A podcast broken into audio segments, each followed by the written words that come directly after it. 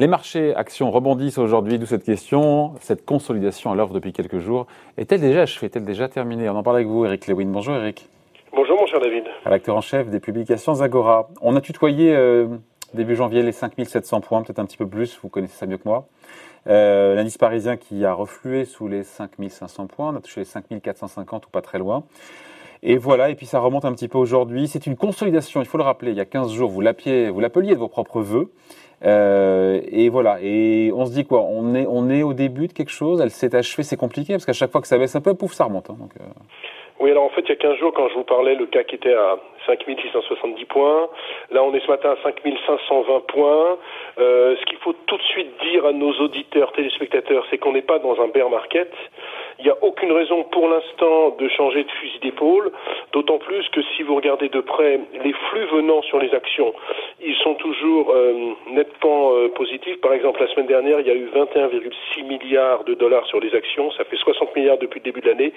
À titre de comparaison, les fonds obligataires ont simplement récolté 46 milliards de dollars. Donc, on sent un appétit pour les fonds actions. Il y a un hic. Et le hic, c'est quoi? C'est qu'on pensait finalement début novembre, avec l'arrivée du vaccin Moderna, puis celui de Pfizer, que finalement on allait vacciner tout le monde, tout va très bien, Madame la Marquise, comme disait la chanson de Réventura, et puis que l'économie allait repartir fortement. Bruno Le Maire disait 6% de croissance euh, euh, par an. Bref. Et, depuis, il y, a eu, il y a eu les variants, et il y a l'aggravation de la pandémie à court terme, et donc on sent les marchés plus nerveux.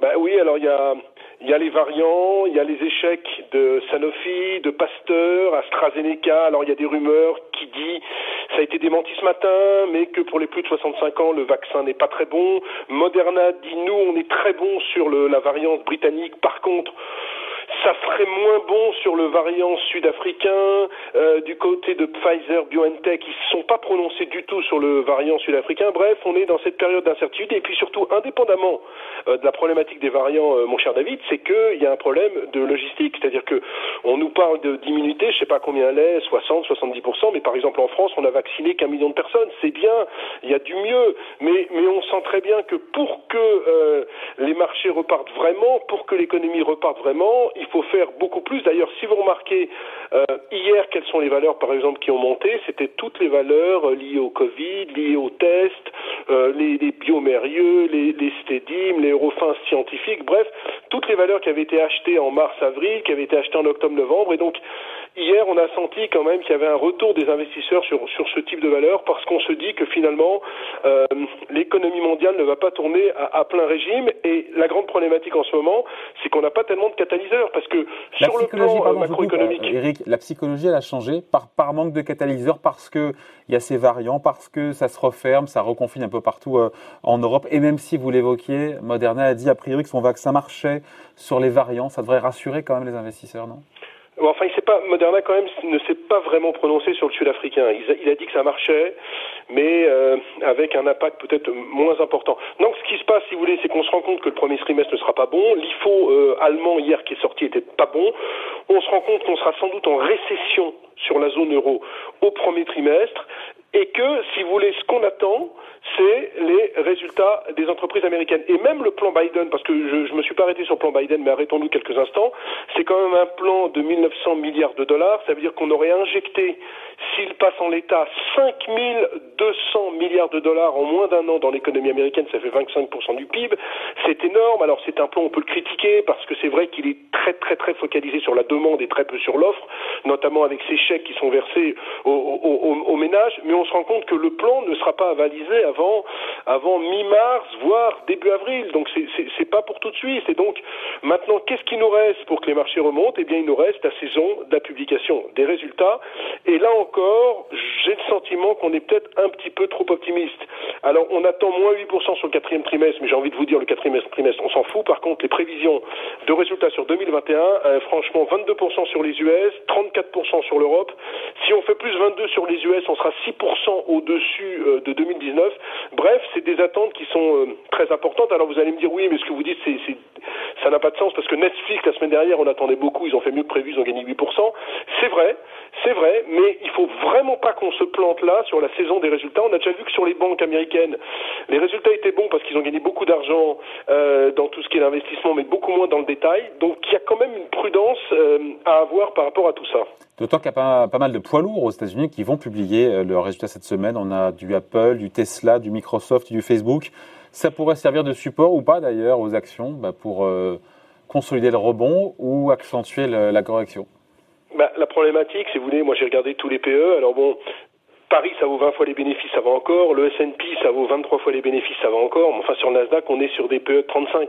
Donc, franchement, il faut que ça soit vraiment bon pour qu'on continue à monter euh, en ligne droite. Et la problématique, c'est que quand vous entendez le discours des chefs d'entreprise, notamment aux États-Unis, parce qu'on est toujours en avance aux États-Unis par rapport à la France, euh, à part dans les, dans les semi-conducteurs avec ASML la semaine dernière, euh, enfin c'est un groupe néerlandais, vous allez me dire, mais très présent aux US, où, où on s'est rendu compte que finalement ça marche très bien dans les semi-conducteurs parce qu'on est en pénurie, euh, le discours n'est pas super offensif, n'est pas super optimiste. Alors j'ai pas envie non plus d'affoler la galerie en, en, étant super noir parce que j'ai plutôt une mentalité euh, optimiste dans la vie, mais, mais je trouve qu'il y a beaucoup d'éléments qui font que je ne serais pas étonné si on allait euh, voir les 5250, 5003 sur le CAC 40.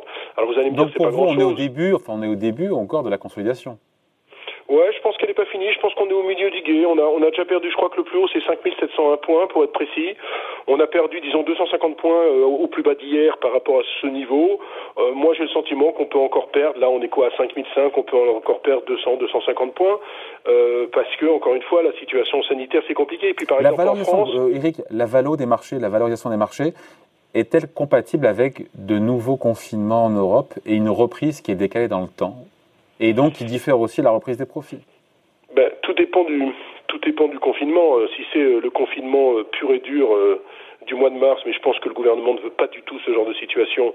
Euh, ça n'a rien à voir. Maintenant, si on, en fait, en, fait, il faut pas regarder simplement le confinement. Pour être précis, il faut regarder la, la combinaison confinement-vaccination. Si on se rend compte que le confinement se place plutôt bien avec une vaccination qui avance et des cas qui diminuent et un R0 qui diminue, alors c'est très positif sur les marchés.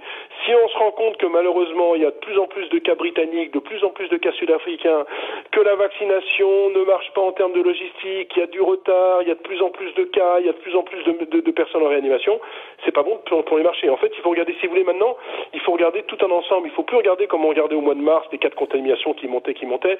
Il faut regarder cet ensemble. C'est un peu, il faudrait même créer un modèle en se disant tiens, euh, on, intègre le, le nombre de personnes vaccinées par jour. Donc effectivement, si tout ça se passe mal, euh, les marchés n'ont absolument euh, rien à faire à ces niveaux-là, même si, même si, euh, d'un point de vue purement financier, on sait que les politiques monétaires vont rester accommodantes. Il y a la politique monétaire de la Fed cette semaine. Très honnêtement, Powell, même s'il y a des indicateurs économiques peut-être un petit peu meilleurs aux États-Unis, Powell ne va pas bouger, ne va pas changer d'un iota sa politique monétaire, parce qu'il sait très bien que s'il fait remonter trop fortement les taux lourds, notamment ce fameux 10 ans américain, on peut avoir un gros problème sur les actions. Donc politique monétaire accommodante, politique budgétaire, on a parlé de Biden, ultra, ultra, ultra accommodante. Les flux arrivent sur les actions. Le panorama est superbe, sauf qu'il y a euh, cette crise sanitaire qui n'en finit pas. Euh, chaque fois qu'on a l'impression d'être sorti de l'auberge, hop, on replonge. Et puis en plus, le, problème de la France, c'est qu'il y a une espèce de cacophonie. C'est-à-dire que Delfrécy, euh, euh je ne veux pas envie de faire de politique, mais il dit quelque chose sur BFM dimanche. L'interview de Libération ce matin, il dit un peu l'inverse. Bref, on, a le sentiment que c'est un peu la cacophonie. Et on, est, vraiment dans le tâtonnement sur, sur, sur la gestion de cette pandémie. Et donc, euh, et donc il y a plus d'arguments qui plaident pour une consolidation, même si à chaque euh, mouvement de correction, il y a toujours un rebond assez rapide derrière. Hein. Ouais, je pense que je pense que là, là, là, on est mûr. Non, mais si vous voulez, on avait eu un, on avait eu un rebond à chaque consolidation. Euh, bon, l'envolée, par exemple, de de, novembre est dû à quoi? Est dû à la découverte des vaccins et au fait que finalement Biden a été élu, il n'y a pas eu trop de problèmes, même si sur le Capitole il y a eu des choses euh, insupportables début janvier. Donc les investisseurs avaient des catalyseurs.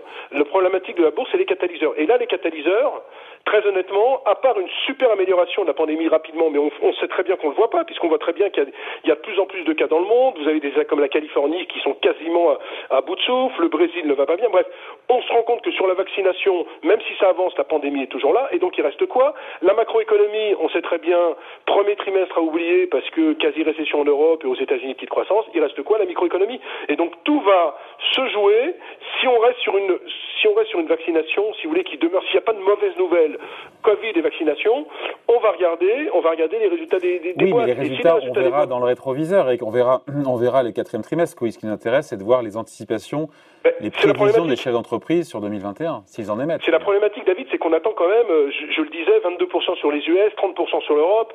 Franchement, faut y aller. Hein. C'est-à-dire qu'à part certains secteurs où on sait que ça sera très bon, parce que par exemple dans les semi-conducteurs, il y a une pénurie mondiale de semi-conducteurs et il y a une demande énorme, le télétravail, l'automobile, je ne vais pas vous refaire toute la synthèse des semi-conducteurs.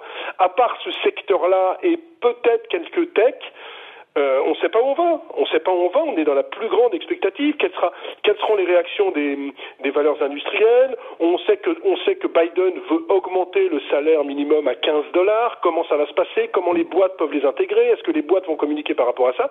Bref, on a on a beaucoup d'attentes. Et comme je pense que les attentes sont très élevées sur 2021, compte tenu d'un premier trimestre qui ne sera pas exceptionnel, je pense que tout cela tout ça euh, plaide pour une poursuite de la consolidation à vous écouter. Bah oui, pour une poursuite. Mais attendez, encore une fois je vais vous dire, entre vous et moi, quand on dit poursuivre la consolidation, franchement, si on va de 5500 le niveau actuel à 5250, ça fait 250 points, ça fait 5% franchement, il n'y a pas mort d'homme. C'est-à-dire que sur l'ensemble d'une année, bien sûr, quand ça va arriver, on va dire c'est dramatique, mais regardez la séance d'hier euh, qui était bon euh, euh, terrible, c'est pas si terrible que ça quand même. Il faut savoir raison garder. C'est-à-dire que comme depuis le mois de mars, on a des marchés qui montent, qui montent, on a le sentiment que dès qu'il y a une consolidation de 5%, c'est la fin du monde.